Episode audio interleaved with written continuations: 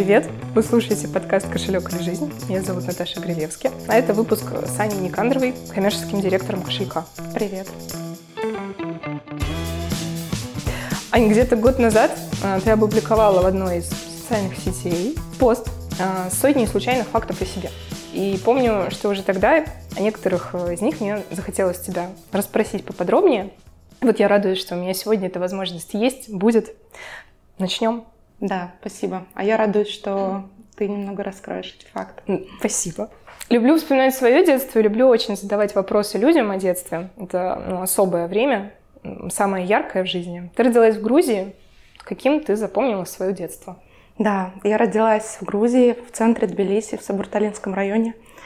И по сей день, наверное, считаю себя грузинкой по менталитету, хотя у меня нет грузинской крови совсем. Просто волею судеб мой дед оказался в Грузии после Великой Отечественной. Дед у меня легендарный, но это отдельная история. И детство я свое вспоминаю очень тепло. Вообще Тбилиси в переводе «тбили» означает «теплый». Все, что я вспоминаю, по большому счету, связано только с позитивом, какой-то положительной энергией, добрым, открытым отношением людей, изобилием. Фруктами, солнцем, жарой. Более 300 солнечных дней в году. Да. И вот больше, чем полжизни, я уже живу в другом климате, но не могу все-таки к нему привыкнуть. Такое ощущение, что я нахожусь где-то в гостях. Аня, я родилась в Петербурге, не могу привыкнуть. Понимаю тебя. Вот, поэтому такая погода, которая сейчас за окном, это вот мои базовые настройки, можно сказать. Вот, что еще могу сказать? Я много занималась разнообразными занятиями, но, пожалуй, больше всего внимания, кроме школы, я уделяла гимнастике и музыке, фортепиано. Очень много пробовала, и очень благодарна своим родителям за то, что они дали мне возможность как-то откалиброваться, попробовав очень много всего разного. Вот. И сейчас я, пожалуй, прихожу к тому, что вот музыку мне надо восстановить, я очень хочу к этому вернуться. Кажется, это очень развивает, вообще дает возможность мыслить по-другому. Ну как, вот, кстати, интересно, как такое ощущение, что да, вот эта двигательная активность, которая в руках, и оно, это как-то с мозгом связано, у тебя ты начинаешь думать по-другому, ты начинаешь какие-то тебе образы приходят, возможно, какие-то нестандартные мысли. И мне кажется, что есть у меня какая-то часть во мне нестандартного мышления, и это, возможно, связано с тем, что родители вложились все время в музыку и дали мне вот эту какую-то другую грань, другой формат, что ли, мышления. Возможно, это как-то... Я хочу думать, я хочу верить, что это с музыкой связано. У меня, вот вспоминая Тбилиси, вспоминая детство, очень часто приходит мне образ одного нестандартного учителя. Это был наш учитель истории. История, правда, начинается только в 5 классе, но, тем не менее, у меня очень отложилось. Звали его, зовут, надеюсь, он в порядке, да, Эдуард Феликсович. И это учитель, который не просто с нами историей занимался, на самом деле подходил к своему предмету так достаточно легко. Он говорил, все равно все прочитаете, а осознаете вы это вообще еще сильно позже. А сейчас давайте заниматься тем, что вас реально увлекает. И что мы делали? Мы 50% времени где-то на уроках писали продолжение к разным книгам. Мы писали рецензии по картинам. Да, история. Это не обязательно историческим. Это была, например, фантастика. Там, вот я как сейчас помню, там Клиффорд Саймак, например. И я писала рецензии к картинам Сальвадора Дали. А потом мы это все как-то прилюдно рассказывали. Тогда еще не было такого явления, как прокачивать навыки выступления, или спикерства, или чего-то. Сейчас, естественно, очень много всего. Да. Ораторское искусство, разнообразные курсы, да, как выступать. У тебя школа у ребенка особенная? Школа была абсолютно обычная. Нет, вот у дочки. У дочки, да. Дочка особенная школа. Международную гимназию Сколково, и мне действительно нравится. Потому что ты от своих друзей не слышишь, что там у них детей особо ораторскому искусству учат. Да, но очень много всяких курсов, потому что вот ты школу заканчиваешь, и ты как будто не умеешь себя презентовать, ты не умеешь излагать информацию как-то качественно. А он нас тогда, в советское время, вот мы были пионерами, да, он тогда еще нас учил. Да, я комсомолкой не была, но пионеров я застала.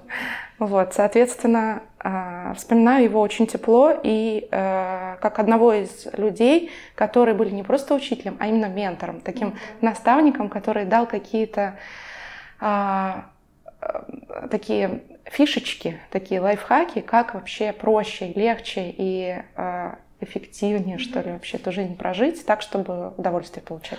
Аня, меня тревожит этот вопрос, он такой назойливый. А как же, если вы учили больше про литературу и про это, как исторически? А мы настолько ему доверялись, то есть что мы делали? Мы сжимали всю эту информацию в последний месяц-полтора. Мы обещали ему, что мы все прочитаем, мы все сделаем. На самом деле мозг человека способен переварить, мне кажется, очень много. Особенно в ночь рецессии. Да. Особенно у детей. У детей все очень интенсивно работает. И когда он для нас авторитет, и когда он просит, если мы этим сейчас будем заниматься, ну то есть не совсем профильным, а в последние 1,5-2 месяца вы... Бахнем. Да. Выстрелим прям как следует. Да, и мы не могли его подвести. То есть он был абсолютным для нас авторитетом, таким тотальным. Мы все учили, как говорится, в ночь перед экзаменом, все сдавали. Я сейчас уже начала вспоминать, как у нас история Отечества подавалась в школе. У нас, мне тоже повезло с преподавателем, но вот я думаю, что если ее совсем не учить, вот сейчас... Ты знаешь, вот для меня это был только 5-6 класс, вот эти 2 года, да, и этот самый азы, самое начало.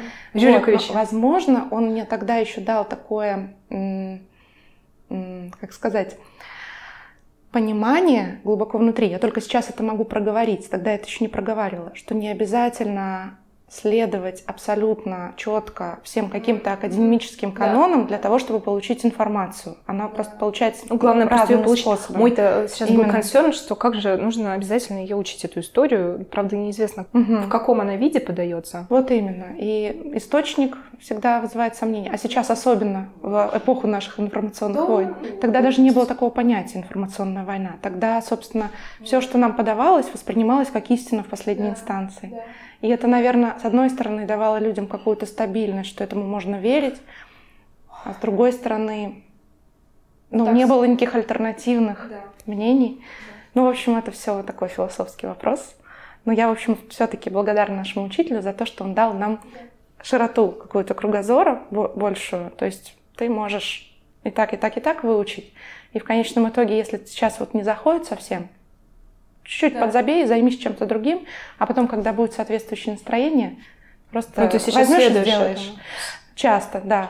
Но у меня все-таки осталось такое, наверное, это вещь, над которой я хочу поработать. А все-таки вот эта ночь перед экзаменом, она меня немножечко иногда подводит, потому что я дотягиваю некоторые сложные вещи до последнего и пытаюсь запихнуть в очень ограниченное время то, что на самом деле, пожалуй, надо было бы начать готовить заранее. Вот, это то, над чем я работаю. Прямо специально вытаскиваю себя из какого-то дела, которое не имеет отношения. Например, выступление. Вот, условно, у меня там через неделю выступление. И зная себя, я понимаю, что как бы... в обычной жизни я начну готовиться за 2-3 дня. А то и вообще в последний день. Это просто у меня бывает там такая круговерть, очень много разного. И так как я с рынком постоянно во взаимодействии, мне прилетают какие-то асапы периодически. То есть все время нужно куда-то выпрыгнуть, вырваться из своего плана и пойти закрывать какую-то либо трабл, либо у кого-то какой-то запрос, какая-то потребность. А так как запрос может быть потенциально генерящим нам выручку, то я не могу не отреагировать на этот запрос. Соответственно, мои планы часто ломаются. И сейчас я пытаюсь все-таки чуть больше уделять времени такому классическому тайм-менеджменту, чтобы заранее планировать ответственные вещи. Ежедневники используешь?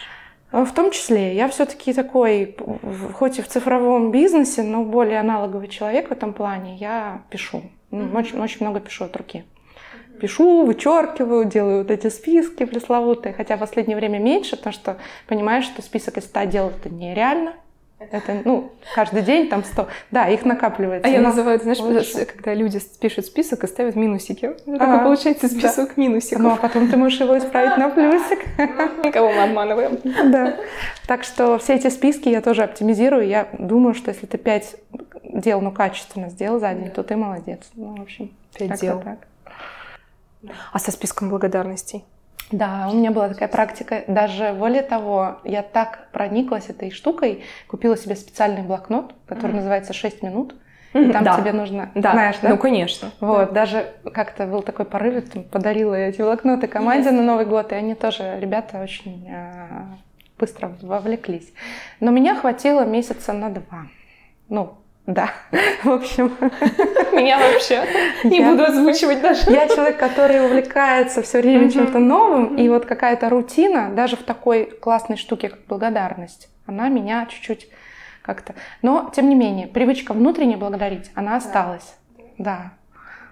Все-таки. Классно. Ну, говорят, что вообще все люди, которые как-то развиваются, должна быть характерна благодарность, чтобы ты вот отмечал, да? Как, откуда у тебя эти силы вообще берутся на развитие? А знаешь, еще как сохранение на жесткий диск свой. То есть вот ты поблагодарил, и значит, это было что-то значимое для тебя. Да. И ты сохранила, и это твоя, это твой трофей, что ли. Это твое просто драгоценность. Ну, возвращаясь к детству, вот, кстати, можно сказать, что практика благодарности в Грузии, она у них просто в крови. Это им не нужно никакие блокноты покупать и учиться. То есть они, ну, как говорится, с молоком матери это впитывают. То есть встать из-за стола и не сказать спасибо, или там, не знаю, не перевести бабушку через улицу, но это даже, как сказать, иногда это даже слишком чуть-чуть бывает, да, потому что если ты даже кому-то пришел в гости, казалось бы, ты должен благодарить хозяев, что они такие хлебосольные, они такие гостеприимные, а они тебя все время благодарят за то, что ты оказал честь и посетил их дом, там. В общем, ты себя чувствуешь просто королем. Ну, вообще у грузинов есть такое выражение, что гость — это бог, и гости они просто реально носят на руках. И такое же отношение к старшим, к женщинам и к детям. Ну, вот я вспоминаю такие вещи, как, например, таксист может подвезти беременную женщину абсолютно бесплатно. И, ну, просто потому, что беременная женщина — это ангел с небес для него. Да. И вот эти вещи, вот это уважение и почтение друг к другу, оно везде. Оно, ну, не знаю, была ли ты в Грузии? Не была. Очень рекомендую. И я думаю, что этот атмосфера, этот микроклимат, он все-таки сохранился, несмотря на все наши какие-то разногласия, которые есть, и разные поколенческие там, форматы. Люди там младше 30, они уже практически не говорят по-русски. Да. Ну, это какое-то место силы, от которого подпитываю свои батарейки. Ты говорила про хлебосольность. Да. И про, ну, собственно говоря, Грузию, да. И у вас с сестрой и подругой был ресторан, грузинский ресторан. Да. Но тут Mad Wine Bar назывался. Да, я говорю уже в прошлом, потому что... На самом деле название не наше, мы его унаследовали от предыдущего владельца. Но он соответствовал тому настроению, которое у нас было тогда. Да? Да. Ну, у меня много вопросов. Начну с такого самого общего. Что бы ты сейчас рассказала людям, которые хотят открыть ресторан? Ну, на самом деле, если все как следует грамотно посчитать и взвесить все риски, то вы его, скорее всего, не откроете. Да. В общем, вообще сама возможность его открыть, пожалуй, была дана нам для того, чтобы мы, наверное, прошли какие-то свои уроки. И уроки коммуникации, взаимодействия, да, и вообще понять, что нам нужно. Возможно, закрыть какие-то свои гештальты. Лично я закрывала гештальт сделать что-то про Грузию и сделать что-то для людей, чтобы они коммуницировали. То есть у меня на самом деле сквозит вообще по жизни. Я все время кого-то между собой знакомлю, свожу, коннекчу. То есть вот делаю так, чтобы люди, там, по моему мнению, полезные друг другу, могли найтись и что-то поделать друг с другом, да, ну, то есть там есть много историй и личных, и профессиональных, и вообще как бы временных, когда люди что-то там, проектик какой-нибудь сделали, разошлись, все довольны. Всем хорошо. И мне хотелось, чтобы было такое пространство, где, ну, как будто я хозяйка, ну, да, здесь я не могу сказать, что я была полноценной хозяйкой, потому что 24/7 все-таки там проводили моя сестра и подруга. Они очень-очень там тяжело, ну, много работали. Ну, тяжело, наверное, неправильное слово, потому что они большое удовольствие от этого получали. А я как бы немножко играла в ресторан, потому что я там пыталась заниматься маркетингом немного, но при этом... Я не вовлекалась на 100%, и это, опять же, то, что я сейчас анализирую и смотрю на то, а что было бы, если бы я вовлекалась, а что было бы, если бы я, ну, условно, даже до такого, что я ушла из кошелька и занималась только этим. Я поняла, что нет, я этого не хотела. Нет, я не хотела уходить из кошелька, у меня было ощущение или иллюзия какая-то, что я там сейчас буду тратить 10% времени, А вот девочки все сделают, по большому счету, там, с управлением ресторана, с закупками, с персоналом, там, с сервисом, обслуживанием, с продуктами, там, с качеством разберутся. Да. А мне нужно будет просто, там, не знаю, брать там, кого-то на подряд. А я фея. И так далее. Да. А я... Вот. Это, на самом деле, было ошибочно, потому что так не бывает вообще, так не работает. Либо ты... берешь там, абсолютных профессионалов, платишь им хорошие деньги, а мы делали это только на свои, у нас не было никаких инвесторов, и мы, конечно же, брали хороших профессиональных людей, в первую очередь поваров, у нас были повара из Батуми, которые делали просто прям идеальные хинкали. Привозили их, да? Но они уже были в Москве, просто они родом были оттуда.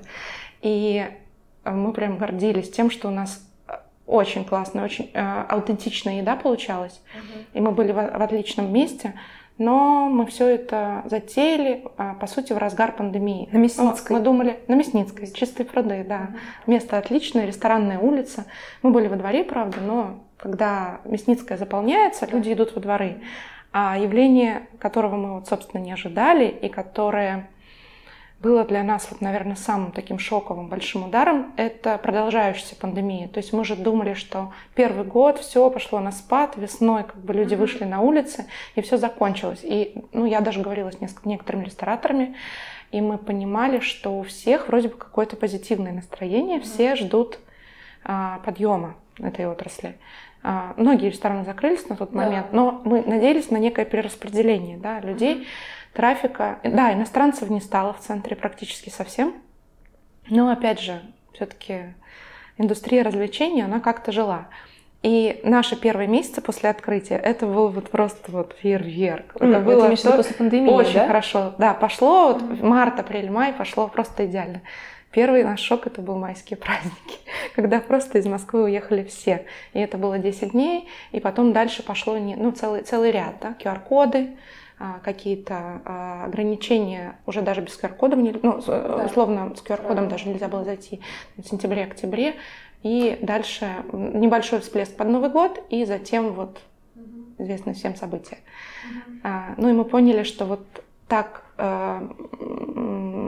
сильно падать и подниматься, это очень стрессово и требует очень больших вложений, потому что удержать персонал, удержать качество, там, те же цены, которые были, а самое основное — это трафик, которого просто не стало в том месте, где он был.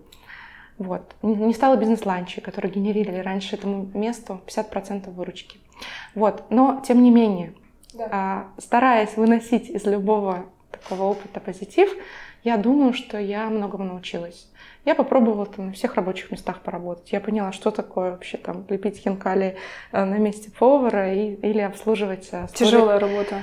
Это тяжелая и очень требующего такого тотального вовлечения. То есть вот если ты обслуживаешь, и ты как-то там, не знаю, глаза у тебя где-то в другом месте, и ты не в контакте с человеком, они это мгновенно чувствуют. И... ну, ты типа не с нами, ты как бы где вообще, там, летаешь в облаках. Вот. Или какие-то мелкие упущения на кухне, казалось бы, дома ты этого не замечаешь, потому что где-то там чуть-чуть пересолил, недосолил, ну, и там все съели, и там, ну, завтра уже будет по-другому, но ничего страшного. Ну, а здесь, может, в компании из 20 людей какой-нибудь один гурман или разбирающийся, там, или критик, я не знаю, человек, который может очень к этому придраться и будет подпорчено впечатление там, всему столу. Вот, поэтому это бизнес, который требует такого перфекционизма в деталях. И, пожалуй, наверное, мы были к этому не готовы. Не только из-за общей ситуации внешней, но и внутренне. Тоже надо признать, что мы распылялись. Ну, кроме этого ресторана, еще и на другие вещи. Вот. А я все-таки для себя поняла, что для меня кошелек — это основное мое дело. И поэтому, может быть, я когда-нибудь что-то еще сделаю, но посмотрим. Про рентабельность. Да, про рентабельность здесь тонкая очень такая грань. Быстро зарабатывать с рестораном точно не начнешь. Ну, говорят, что средняя окупаемость такого среднестатистического небольшого ресторана, там место там, на 70, на 100, она в пределах 1,5 лет даже в обычное нормальное время. Ну, до пандемии, как минимум, так было. Вот. Но мы рассчитывали начать окупаться за год, а в конечном итоге начали понимать, что у нас вот просто месяц на месяц не приходится совершенно, да. И это непредсказуемая история вот в той ситуации, в которой сейчас мы все оказались.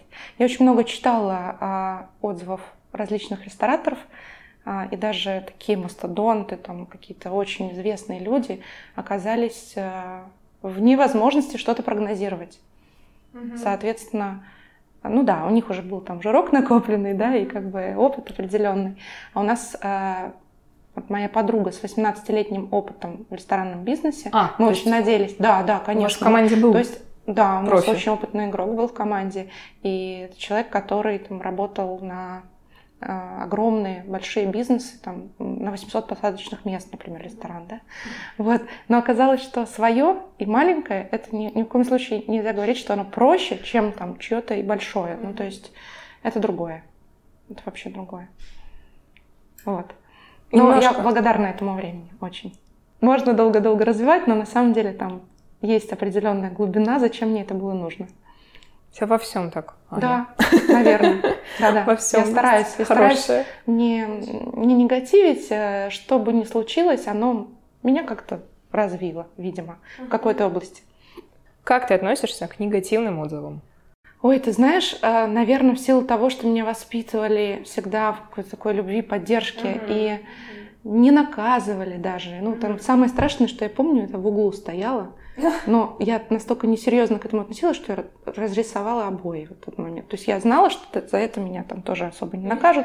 И максимум, что страшного было, когда дед доставал ремень. Он просто его доставал, и казалось, что вот-вот что-то начнет происходить. Но нет. Нет, ни разу.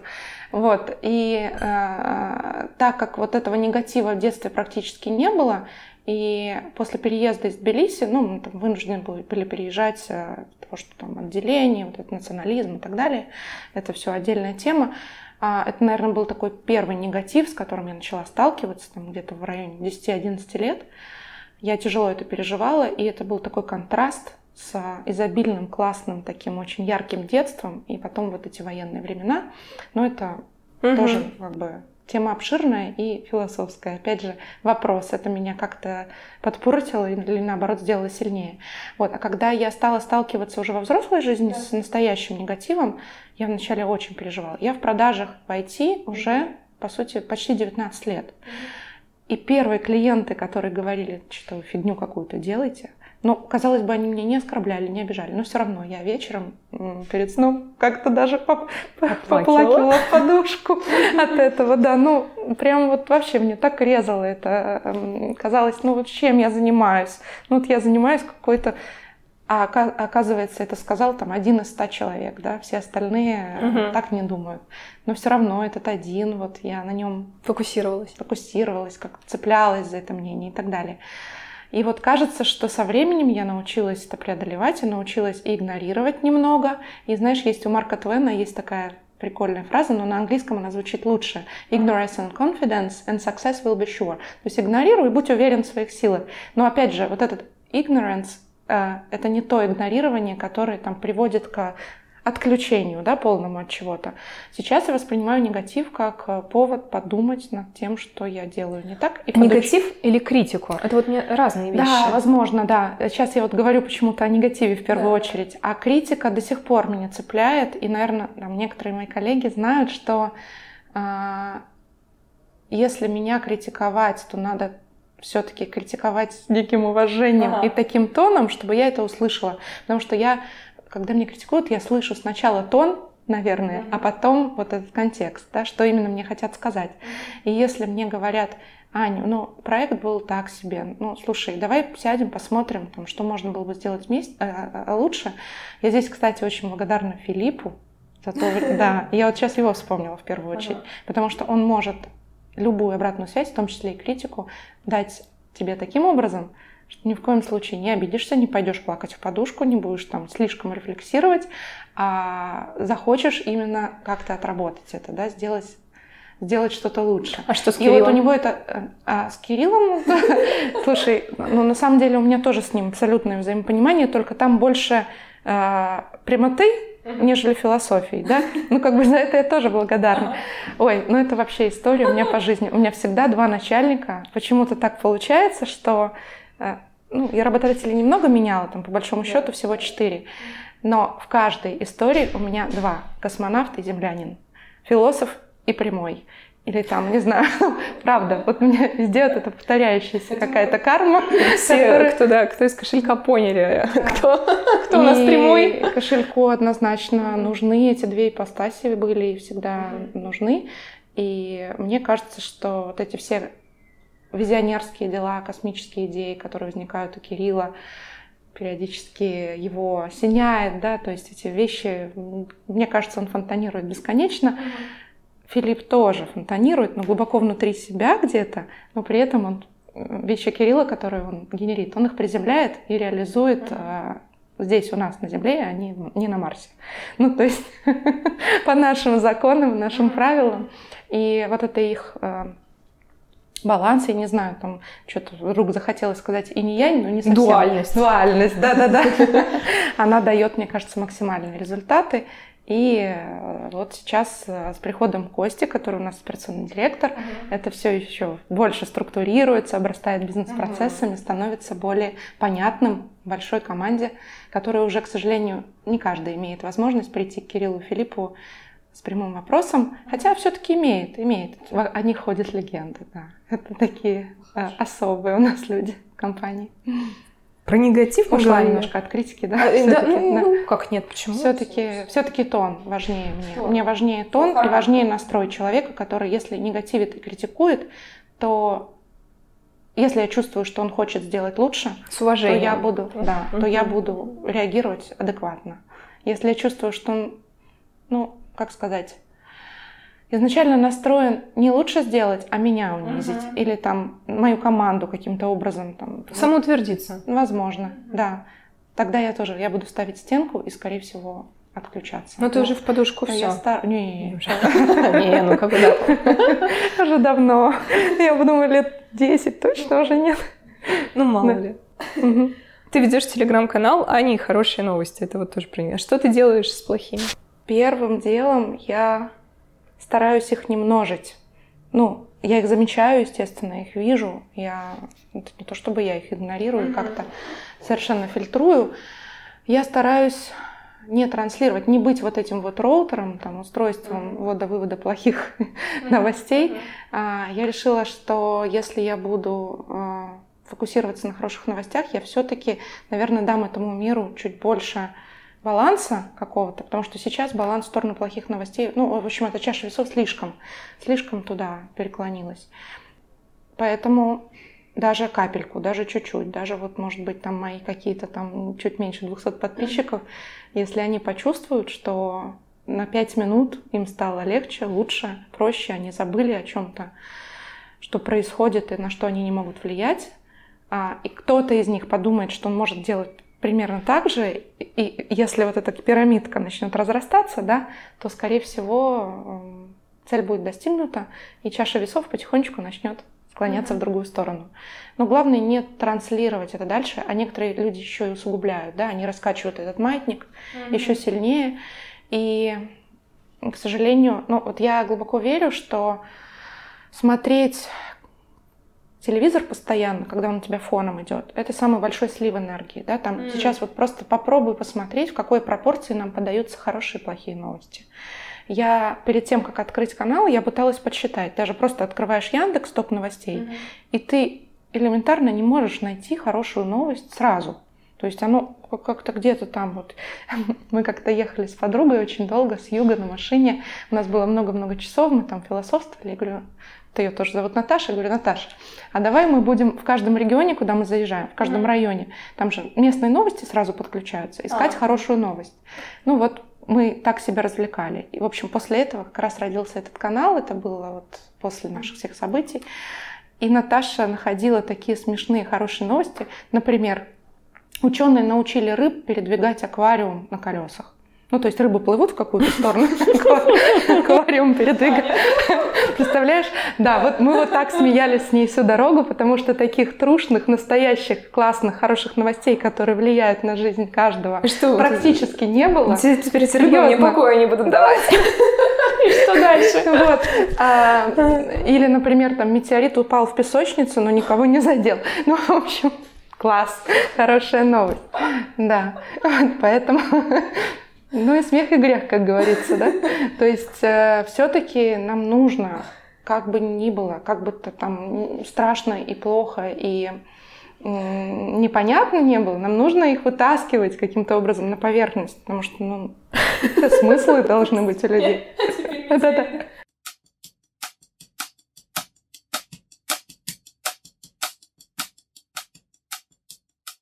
В том самом посте ты пишешь: самое главное для человека то, что он отдает.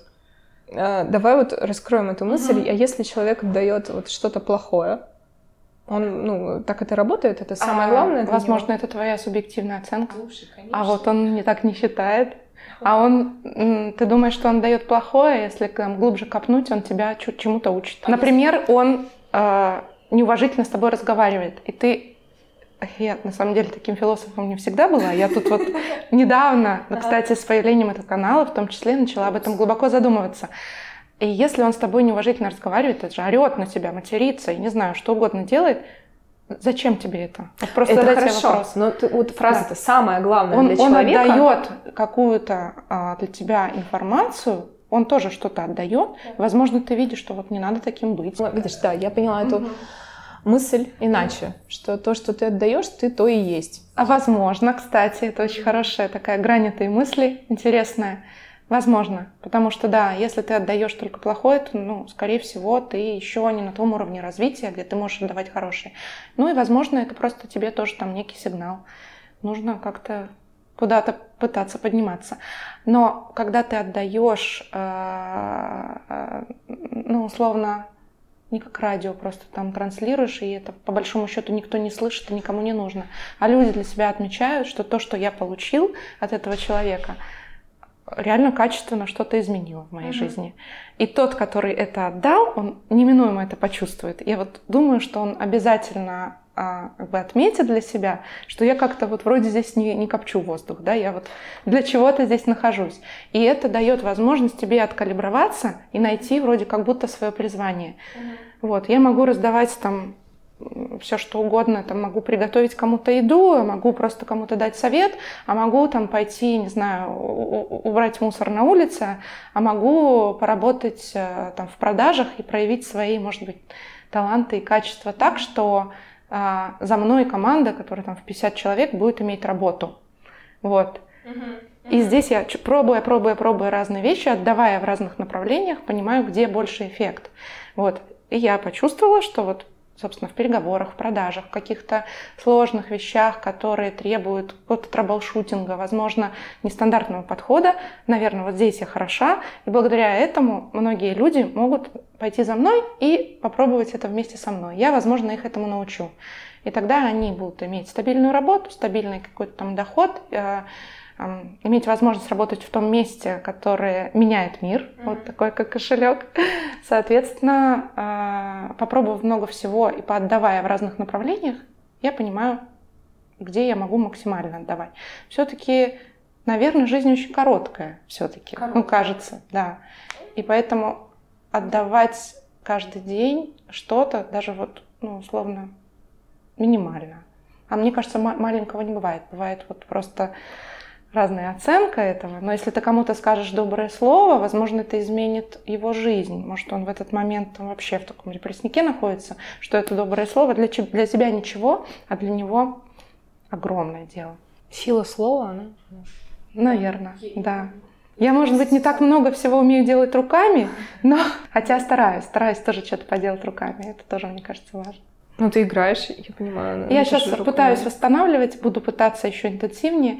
И шью, вышиваю. Раньше делала этого очень много, потому что у меня мама очень творческая. Она как бы руками. Сейчас что-то у меня как-то совсем... А тебе хватает терпения, да, вот это вот все? Это меня умиротворяет, успокаивает, да. Вяжу иногда. И даже люблю что-нибудь там вот пошлифовать, там с деревом что-то такое поделать.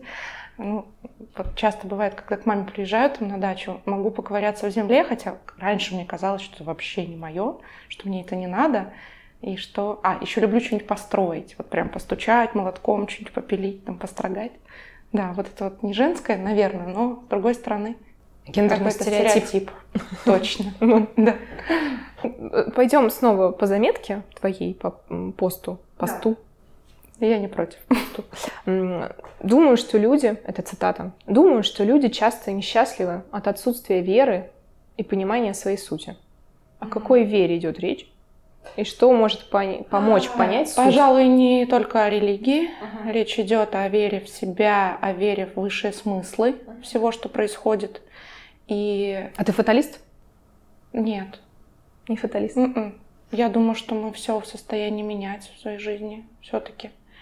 Наверное, есть какие-то предопределенные векторы для тебя, скорее всего.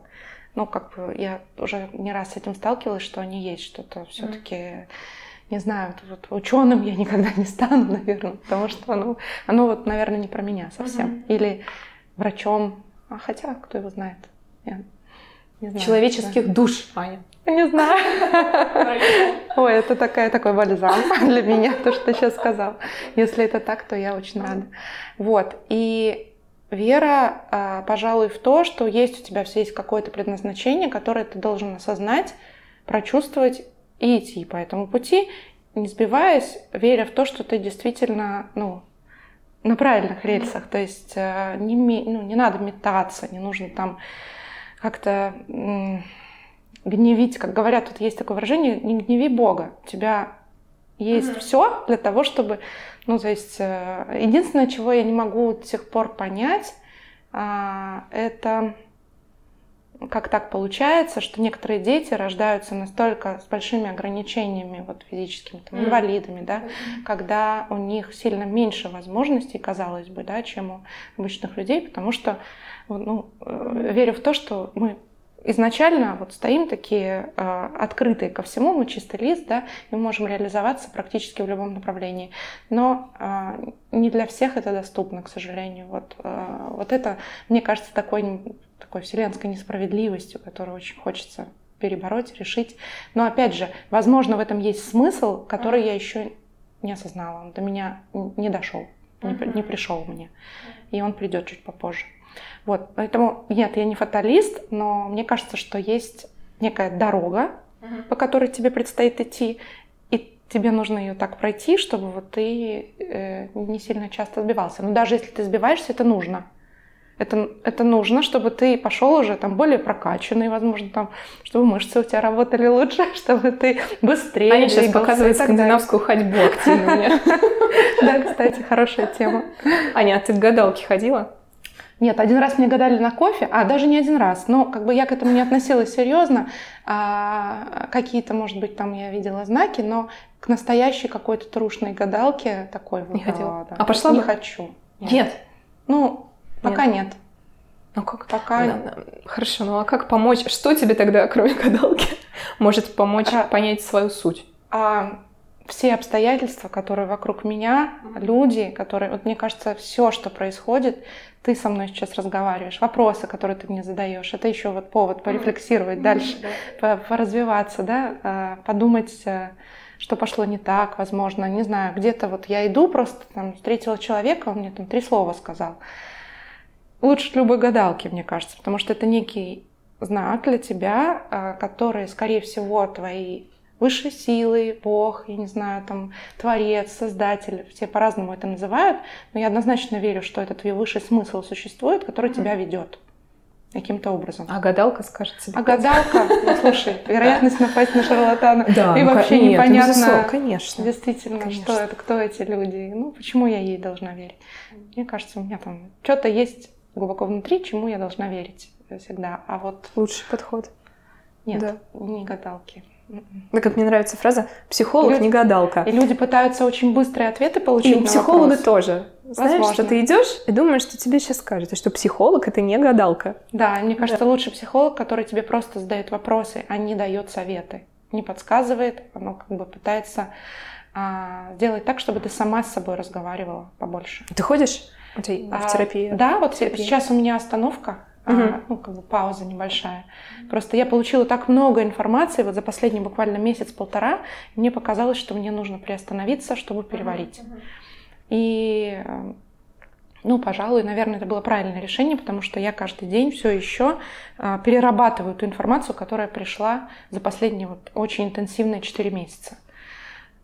Но тут не только работа с психологом, тут просто наложились разные обстоятельства, всем известные, и все поменялось на работе, все поменялось там, у меня отчасти и в личной жизни, у меня много таких челленджей появилось, которые мне нужно в этом году умудриться преодолеть.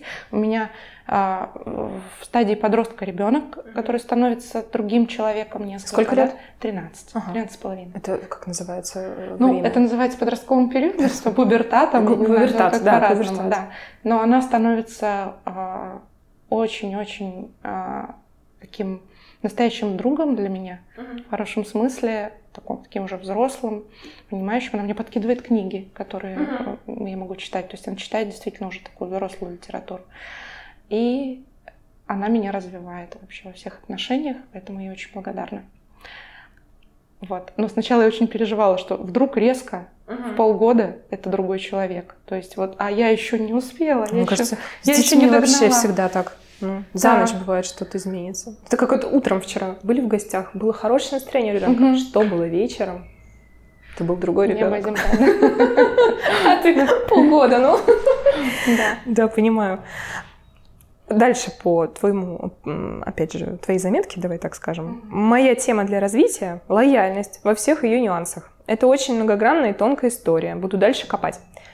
Было ли так и до кошелька?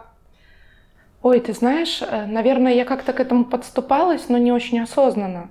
На самом деле, до кошелька, ну, практически вся моя профессиональная деятельность, она связана с IT, если не считать самого первого года, когда я работала в гуманитарном проекте, но это тоже было очень развивающе, но не к этой теме, да.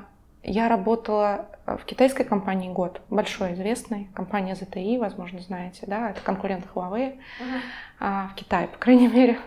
Да, там... Про лояльность сразу началось, про лояльность к клиенту. Там в китайском подходе это совершенно другая история. Да. Во-первых, такое почтение к гостю, клиенту, кому угодно, но еще и такое ощущение, что если ты подружишься, если ты распознаешь человека лучше, независимо от того, кто он, там, твой заказчик, твой начальник, или вообще в иерархии, там, какое у него место, а если ты его прочувствуешь лучше, то как бы неминуемо у вас будет сделка, бизнес, не знаю, там... Это азиатский вид или китайский? Кажется, что это китайский. Тогда я еще была очень зеленой для того, чтобы это прочувствовать как следует. И я, грубо говоря, с этого просто соскочила, потому что мне показалось, что если меня вынуждают закрывать сделку после того, как я пару раз сходила с клиентом в ресторан и откровенно побеседовала, ну вот здесь вот была такая тонкая грань. А закрывать, когда... в смысле, что нужно, ну, то есть... уже нужен либо контракт, либо дальше, да? Ну да, либо просто как-то в сторону и иди дальше, там, дружи с другим клиентом и так далее. И вот это было немножко гипертрофировано. Но все-таки, возвращаясь, там, я сейчас понимаю, что можно очень интересно, классно, тонко дружить, в том числе дружить со своим клиентом, да, не обязательно ходить в гости домой, но можно узнать суть этого человека, и можно понять чуть больше, чем ему нужно только для работы.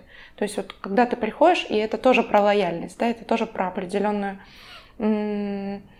Что такое лояльность? Это на самом деле такой некий комплекс мероприятий, если говорить уже про нашу профессиональную деятельность сейчас, по привлечению, удержанию и корректировке поведения, да, там, для того, чтобы получить больше прибыли. Также и с человеком, по большому счету. Сначала мы его каким-то образом привлекаем, да, становимся для него интересным.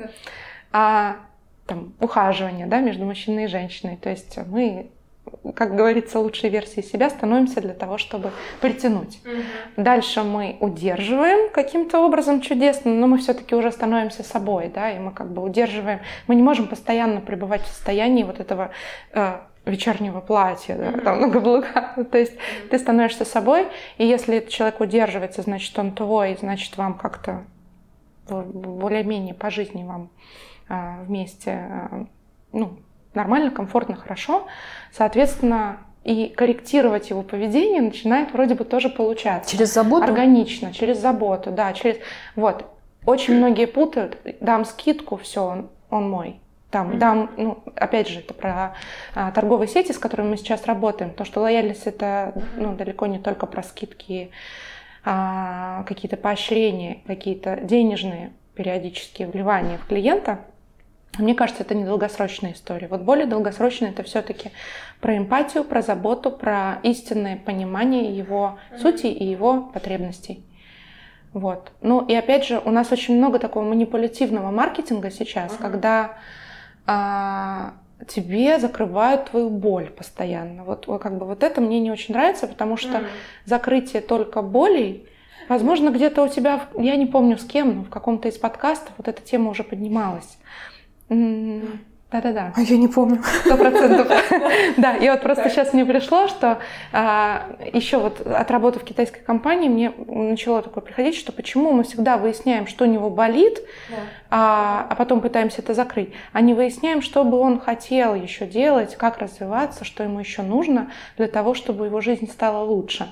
Обязательно болит. Ну что, у тебя болит голова, на тебе таблетку. У тебя хронический, там, не знаю, гастрит, вот, пожалуйста, долгосрочное лечение, которые тебя подсадят на это, и ты будешь постоянно мне за это платить.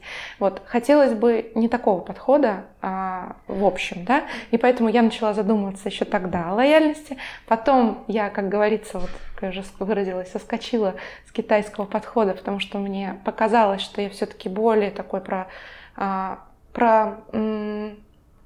ну, по крайней мере, я понимала больше про Запад, нежели про Восток. Мне хотелось вот туда, в эту сторону подтянуться. И я ушла в немецкую компанию, проработала там 9 лет. Там я работала со строительно-архитектурной отраслью. Компания Claes, потом она там трансформировалась немного, стала Univave. И, ну, это был один и тот же состав. И это была такая небольшая, маленькая семейная компания. Мы здесь в России были интегратором. И у нас была распределенная виртуальная команда. Тогда еще никто толком не умел работать удаленно. А мы уже работали удаленно, периодически посещая там наш немецкий офис. И тогда я объездила практически всю Россию, там, не знаю, 70% регионов посетила. Это был длинный период. Самый такой работодатель для меня был длительный, которого я очень хорошо прочувствовала. Пожалуй, там научилась делать все, что от меня хотели. И, возможно, уже уходила в Oracle оттуда, потому что я знала все. И мне очень тяжело было уходить, потому что это была некая семейственность, была некая такая команда. А почему уходила? Хотелось заниматься больше маркетингом и лояльностью. Как раз подвожу, да, к этому. Потому что там были конструкторские истории, там были каткам-системы, ЧПУ-станки. И хотя мне все это было очень интересно, в детстве я очень любила черчение. Я вообще чертила всем, кому только можно. Да, вот эти все сечения, это для меня было очень прикольно, классно. Хотя у меня гуманитарный склад ума. Я не знаю почему. Именно в черчении и в геометрии. Мне было прям в кайф. И я не любила алгебру. И вот сейчас это, видимо, передалось по наследству моей дочке. Да. Она тоже не любит алгебру, но любит геометрию при этом. Окей. И, в общем, переходя из вот этой немецкой компании, очень структурированной, очень такой организованной в Oracle, я думала, что я перехожу в еще более организованную структуру. И, опять же, супер благодарна этому работодателю, но непосредственно там внутри я поняла, что нет, это не про организацию. И там я начала больше учиться глубине. Там я попала как раз в подразделение Oracle Retail и начала продавать решения для маркетинга. Это CRM, это вот всем известный, наверное, Siebel CRM, да, это решение для POS, то есть это кассовое ПО, решение для интернет-магазинов. И, в общем, по сути, там была еще более обширная линейка работы с бизнес-приложениями для фронта, для работы с клиентом конечным. Вот, это меня очень увлекло, и там была обалденная команда, там были просто люди, которыми я восхищалась. И, как говорится, хочешь развиваться, да, общайся с людьми, которые сделали чуть больше, чем ты, и, в общем, тянись к такому окружению. Именно в Oracle я вначале себя чувствовала, куда я попала, это, наверное, вообще такая система, которая меня скоро выплюнет, потому что я как будто не соответствую.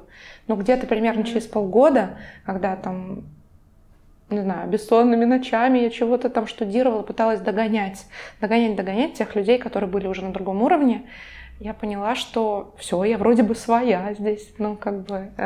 И имя Oracle открывало двери очень быстро, да, то есть, там, условно, с тем же видео я познакомилась благодаря Oracle, с Океем, там, с Спортмастером, там, с крупнейшими ритейлерами, с которыми мне уже предстояло работать впоследствии в кошельке.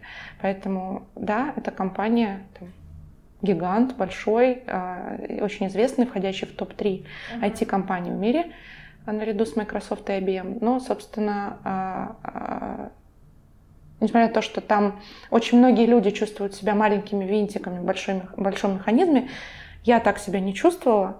Однако, наверное, основной причиной, почему уходила, было то, что произошел такой сильный перекос в сторону отчетности по сравнению с тем, что я лучше умею. Я больше умею все-таки взаимодействовать с людьми. Мне хотелось быть больше в полях, на фронте, там, как-то, не знаю, там, доносить нашу идею, наше позиционирование. Продукты были очень классные. Я гордилась тем, что я продаю. Это было очень важно для меня. И, собственно, уходила как-то вот, скрипя сердце, не сильно уверена в том, что нужно это делать. Но опять же, вот подвернулся проект. Как он подвернулся? Как ты познакомилась с Филиппом и Кириллом? Вот, ты знаешь, я очень долго раскачивалась, уходить, не уходить. Это, наверное, был последний год, когда я уже там начинала смотреть по сторонам. И даже получила оффер от конкурента, от компании SAP. Где, да, и... Условно говоря, когда я получила оффер, тогда меня накрыли самые серьезные сомнения. А не меняю ли я шило на мыло? А что вот, собственно, мне... Да. А что мне вообще надо? А зачем я ухожу? Как бы, ну, хотя немножечко, наверное, такую иллюзию того, что я ухожу в более интересную структуру, мне создал образ будущего начальника, который был для меня большим авторитетом, и его команда, которую он собрал, тоже. Но у меня была команда вроде бы не хуже. И более того, я уже даже России не подчинялась. Я подчинялась Лондону и периодически ездила туда, и еще больше обогащалась за счет того, что я уже международный Oracle начинала познавать. То есть меня приглашали на международные конференции, то Нью-Йорк, то Лондон, там Амстердам. Было очень интересно. Вот. И я как бы вот металась, я все не отвечала им, где-то целый месяц, вот они меня уже там как-то палочкой натыкивают. Это САП ты имеешь в виду? САП, да. Ну, Аня, ну когда? Я говорю, ну еще 2 недели. Ну, как бы, ну еще неделю. И вот я все не могу решиться. И тут моя бывшая коллега Оля Стрелова, с которой мы до сих пор очень дружим, она сейчас в IT-кластере Сколково отвечает за ритейл, FMCG, за туризм. Она мне звонит и говорит: Ань, ну что-то это, ты как определяешься, ты уходишь или не уходишь? Я говорю, слушай, ну, наверное, да, но то да, то нет. И я говорю, каждый день у меня вот какие-то новые мысли на эту тему. Ну, вообще в САПе меня уже ждут. Говорит, подожди, не говори им ничего, сходи на одну встречу. Я тут недавно познакомилась с интересным стартапом. Российским. Да, и на самом деле она мне даже не рассказала о том, что это не совсем уже и стартап, потому что компании было 4 года на тот момент. Но она просто буквально, вот как говорится, elevator pitch, за минуту рассказала мне идею. А идея меня тут же зажгла, я не знаю почему, я даже в глубину еще не уходя, я уже поняла, что классно, блин. Кстати, я в детстве очень хотела как-то, каким-то образом приобщаться к очистке от мусора планеты. Ну, именно какими-то технологиями, которые вот не здесь, в моем дворе только наведут порядок, да, а вообще глобально. Вот, и я про это как-то подзабыла, честно говоря. Я вот бывает так, там о чем-то мечтаешь, и уходит это где-то вот в глубину твоей памяти. А тут я что-то вытащила это на поверхность, думаю, блин, про избавление от пластика, это же прикольно. Хорошо. И решила сходить пообщаться. Ну, думаю, если почувствую, что вот мое, буду продолжать. Не почувствую, уйду в САП. Была не была. Вот. В общем, ребята, Филипп и Кирилл назначили мне встречу кстати, на Чистопрудном бульваре, в кафешке «Бобры и Утки». Мы до сих пор шутим, что вы бобры, я утка.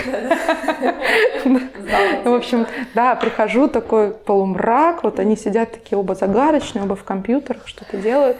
Ну, наверное, часа 4 мы просидели сразу. Да, ну, накануне я, естественно, скачала кошелек, я перенесла туда кучу своих карт. Ну, не могу сказать, что я шопоголик, но карт у меня было очень много. А ты уже 2000? Это 16-й уже был. Да, и вот вы как раз запустили накануне эту функцию фотографирования с двух сторон в декабре. Филипп сам же их, наверное, тебе промодерировал. Да, да, он на тот момент, он, кстати, по-моему, в этот момент демодерировал. И что я сделала? Я дома, ну, наверное, лет 7-8 как минимум, все свои карты лояльности, которые я получала, дисконтные карты, скидывала в такую большую коробку из-под обуви дома, и вот она у меня там где-то стояла, и там их было очень много, ну штук 400 точно. А ты шопоголик? При этом, я говорю, вот как раз я не очень шопоголик, может быть, я была раньше когда-то, там лет 20-25, сейчас уже точно нет. Однако я могу просто бесцельно ходить по магазинам и наблюдать за людьми, и смотреть, где-то там стоять на кассе, все думают, фрик какой-то стоит на кассе, и смотреть, как люди реагируют, и как их обслуживают. Но раньше мой процесс шопинга выглядел так. Я обходила все в торговом центре, я отмечала, что мне нравилось, и потом я, собственно, это покупала. А сейчас нет. Сейчас я иду и спонтанно. Нравится вещь, беру. То есть... Да, наоборот. Изменилось. Да. Угу. Я не знаю, что поспособствовало. И вот если ходить долго, присматриваться, что происходит в ритейле, не обязательно мне для этого покупать. Я могу просто наблюдать. Я могу провести несколько часов в торговом центре, просто отмечая для себя, что происходит. Так, эти, значит, начали рекламировать какую-то такую новую штуку. То есть тебе это все интересно. Это очень, да. И вообще про шопинг мне всегда было интересно. И когда в Штатах там стажировалась в 2000 году, у нас только-только появлялись Окея и Ашан. У нас в классическом таком нашем понимании шопинга, ну, собственно, шопинга с тележкой, да, вот когда можно брать это все с полок, не было ничего такого. Ну, только зарождалось. Я бы сказала, в Москве, в больших городах оно зарождалось, а в регионах, там, где живет моя мама сейчас, в Майкопе, этого не было в помине, да, там в то время люди ходили либо в обычный там универсам, где нужно было у продавца спрашивать, да, что тебе нужно, и он тебе это выдавал, либо рынок. Вот. И, собственно, тогда в Штатах я начала уже к этому присматриваться, мне это все было интересно. Но это отдельная тема. Так вот, про Кирилла и Филиппа. Да, я прихожу, они не знают, что у меня столько карт. То есть, ну, мы просто разговариваем, соответственно, да. Это чуть-чуть по-другому. Ты сейчас показала вот этого форцовщика. Это, кстати, в ТикТоке есть с Димой Комаровым такое видео, где он стоит в дворах Питера и открывает плащ. Я как раз недавно слушала подкаст с Димой, очень интересный. Да, и у меня было по-другому, то есть, когда мы разговорились, и я начала понимать, какие они прикольные, интересные, притом иногда с полярными взглядами, они даже между собой начинали спорить, я так наблюдала за этим, ну, блин, прикольно. Опять у меня, думала, землянин и космонавты намечаются, ну, то есть, интересно было, хотя я сразу, конечно же, не была уверена, что меня возьмут, потому что... Я не была никогда каким-то серьезным руководителем. Да, я там руководила небольшой командой продаж, 4 человека, но тут они задумали, что я должна заниматься целым направлением, да, направление ритейл. Они искали человека, который пойдет уже открывать двери в ритейл, в B2B, партнеров, которые начнут нам платить деньги за то, что мы делаем. Потому что до того момента у кошелька не было источника дохода от ритейла, вообще никакого. Вот, соответственно, мне предстоял большой челлендж. И вот ключевой момент во время нашей встречи, который я часто вспоминаю, когда они говорят, ты кошелек-то скачала? Я говорю, конечно, не просто скачала. А сколько карт перенесла? Спросил Кирилл. Ну, конечно. А тогда я говорю, сейчас. Следующий вопрос. В кошельке это будет не очень, может быть, визуально видно, сколько карт я перенесла. И я достаю, ну, я из коробки это все пересыпала в большую косметичку, я достаю эту косметичку и вот так просто вытряхиваю на стол. И тогда Кирилл говорит фразу: идеальный пользователь. В общем, его это очень впечатлило. Он даже на какой-то момент вот просто залип в моих картах, начал что-то разбирать. Так, 5 карт Спортмастер.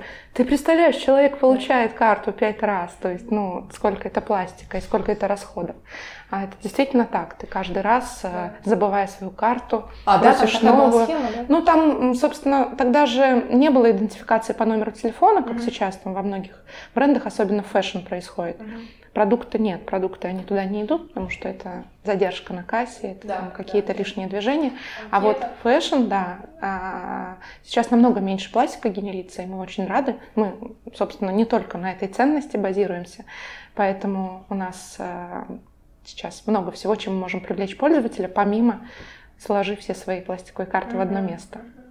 Вот. А тогда это было, поэтому каждый раз, когда ты карту забываешь, тебе предлагают новую на кассе, и ты говоришь, ну ладно, давайте. И ты даже не задумываешься, что это каждый раз для ритейлера там энная сумма для эмиссии этой карты. Плюс это неперерабатываемый пластик, который вот практически невозможно. Хотя мы нашли способ, об этом можно там отдельно поговорить. Есть в Питере переработчик. Да, это ребята, которые там одни из немногих, по-моему, всего 2 в России, которые действительно по-настоящему вытаскивают чипы, отделяют сложный пластик, да, или как? Сложный, неперерабатываемый практически, да. Ну, в общем, они делают из этого пластика профили и подоконники. Я даже мечтаю о каком-то таком проекте, где мы, например, заменим детскому дому окна таким пластиком.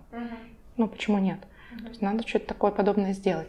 И вот, собственно, с поддержкой ленты и Вкусвилла мы собираем по всей стране в наших экобоксах, чем я тоже очень горжусь, потому что это вот... В Меге стоит экобокс. Ну, много где, в торговых центрах. Да. И люди могут просто любые абсолютно пластиковые карты туда приносить, будучи уверенными, что он не уйдет никуда на свалку. Кошелек позаботится о том, чтобы из этого что-то полезное. Мне друзья пару раз писали, что у них в чатах, вот был недавно такой кейс, мне ребята из кошелька помогли ответить на этот вопрос, что мне скриншот присылают. Что вы, это все гринвошинг. Они там, короче, эти карточки, это сложный пластик. Написала большой ответ, и мне этот человек потом написал: «Я поражен». Угу. Ребята мне ответили, и я проверил, погуглил, и правда все так работает. Я поражена. Да. Вот. Это большая для нас гордость, потому что мы действительно можем с уверенностью заявлять, что мы это делаем правильно. И что это не гринвошинг. Вот гринвошинг, да, добавляет нам проблем. Иногда смешивает нас вот с этими недобросовестными людьми, бывает. Но если такие гиганты, как H&M, вляпались, по-другому это не сказать, да, когда есть. Выяснилось, что в России вещей. Да, они перерабатывают. Наверное, все как-то у нас в головах, и из-за головы какого-то определенного менеджера вышло то, что это, ничего такого, все нормально. Не критично. На самом деле. Такие вещи, они всплывают рано или поздно, это очень большие репутационные риски. Пойдем дальше. Опять цитата. «Я бы хотела поужинать с Чулпан Хаматовой и Киану Ривзом». Да. Что бы ты у них спросила? Вообще, я не знаю, насколько, конечно, поужинать, но я поговорить бы хотела, не обязательно ужинать для этого, да. Начнем с того, что они оба для меня визуально очень приятны. Но они люди, так которые похожи. Может, даже кажется, что-то и есть у них общее, да. Киану Ривз — это вообще один из актеров, в которого я была влюблена там. Да? Да. Постер висел? Нет. Календарик был, да. Что-то вот как-то даже там в блокнотиках рисовала его, что-то такое было. Вот. Я очень глубоко тронута тем, насколько он остается скромным человеком при всех его возможностях. Насколько он не заносчив, нет у него совершенно никакого самолюбования абсолютно, да. То есть он, это, мне кажется, некий вообще новый уровень для очень многих людей, да, который, наверное, для меня пока еще недостижим. Поэтому я хотела бы послушать его какие-то жизненные истории, как вообще он пришел. У него очень много трагедий в жизни, на самом деле, да, у него там его отец оставил в 3-летнем возрасте, он там потерял любимого человека, ребенка, много чего с ним происходило. И вот это его... Суть такая, что он не обозлился, его стержень сохранился, да, он продолжил помогать людям. Да. Он вообще на самом деле рассуждает о том, что деньги для него практически ничего не значат, но они просто приходят, видимо, потому что он делает что-то значимое, да. Вот, поэтому я бы, кстати, здесь хотела бы научиться такому же способу, вообще не думать о деньгах, да. Вот, и... делать что-то, чтобы мне давало достаточно обеспечения, достаточно ресурса для того, чтобы я просто закрывала свои потребности и развивалась. Достаточно слово. Это вот лагом. Достаточно. Да, мне не нравится концепция хьюги, это все сладенькое. А вот лагом, вот это шведское, что это переводится как достаточно. Что сколько ты хочешь? Я хочу, чтобы мне было достаточно. Потому что это самое главное. И прийти к состоянию, когда тебе достаточно, и ты для себя вроде как уже ничего там, как говорится, там многие там гребут. Да, нет, вот ты ничего не гребешь, ты берешь спокойненько то, что нужно, но по большому счету фокусируешься на отдаче. Супер. Вот. По-моему, Киану такой человек. Вот. И Чулпан такой человек, скорее. Мне очень-очень жаль, что она уехала. Но, с другой стороны, верю в то, что мы придем к такому состоянию, когда мы все будем гражданами мира, и мы будем спокойно перемещаться. Я верю в то, что у нас все-таки не будет тех жестких границ, которые есть сейчас. И с Чулпан рано или поздно, я, как минимум, когда-нибудь у нее автограф попрошу или пересекусь, и увижу ее вживую. Там такая энергетика, мне кажется, там просто глубина самого глубокого озера. То есть там непостижимая пока еще для меня глубина. И тоже вот эта идея, что нужно отдавать, она в том числе от нее исходит. И я когда сама пришла к этой мысли, она мне где-то, по-моему, там «Правила жизни» от Чулпан Хаматовой прочитала в Esquire. И она мне это подтвердила. Ну, то есть у нее похожа какая-то концепция. Дальше цитата. «Никогда не успеваю сделать все, что хочу». О, да. А если бы тебе подарили год? Вот год свободного времени. Да, ты заставила меня задуматься на эту тему, да, задав этот вопрос мне заранее. Наверное, бы я попробовала много разных профессий за этот год. Да? Да. Ну, может быть, там, условно, месяц на каждую. Угу. Вот. Хотела бы поработать поваром. Хотела бы поработать учителем какого-нибудь предмета, даже такого, который я еще, может быть, не до конца освоила, но тоже можно там прокачаться в какой-то области, там, детей поучить.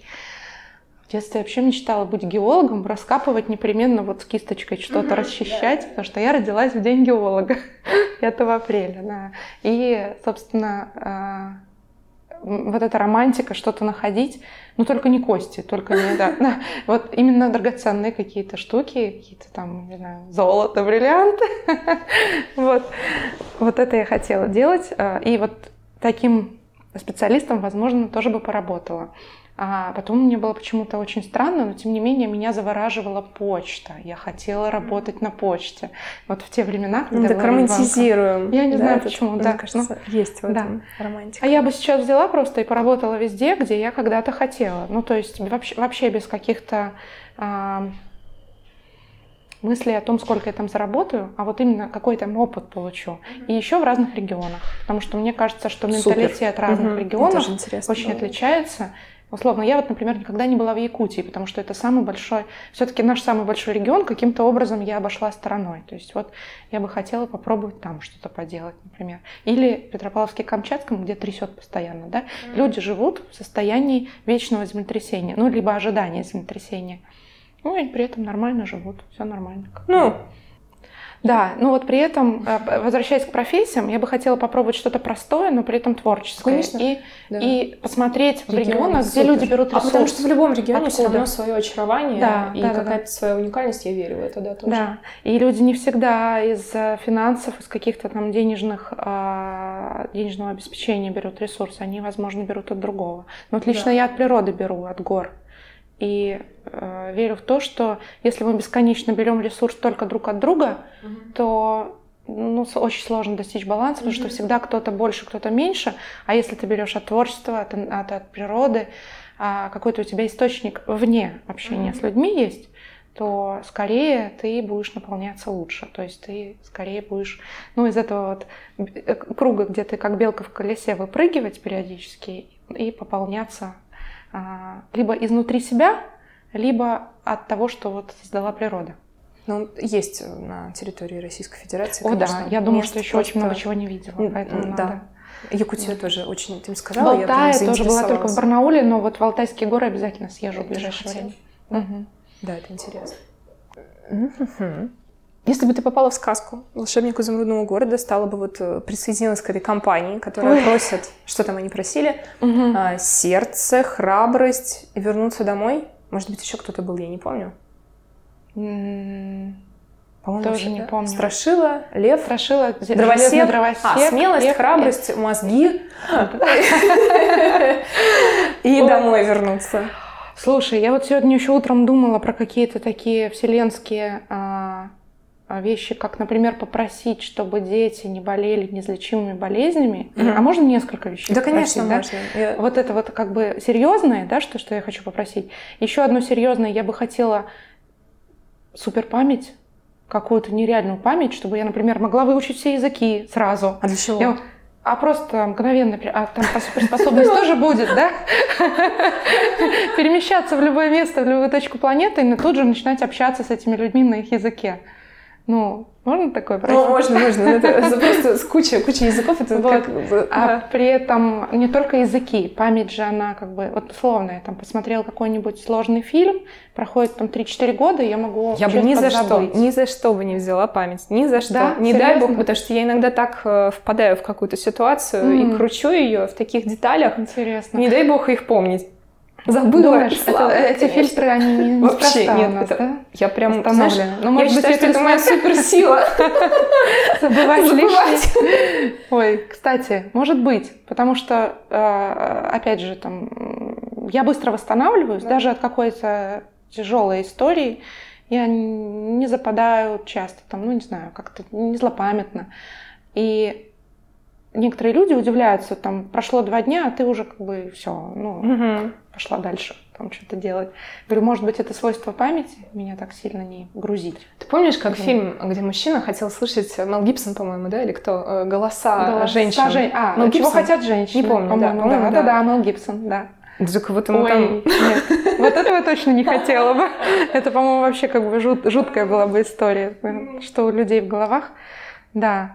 Но про память все равно. Я вот все-таки сейчас задумаюсь там. Ну, я бы, наверное, оставила. Я бы еще к этому пристыковала какой-то такой add-on, да, штуку, которая позволила бы настроить фильтры.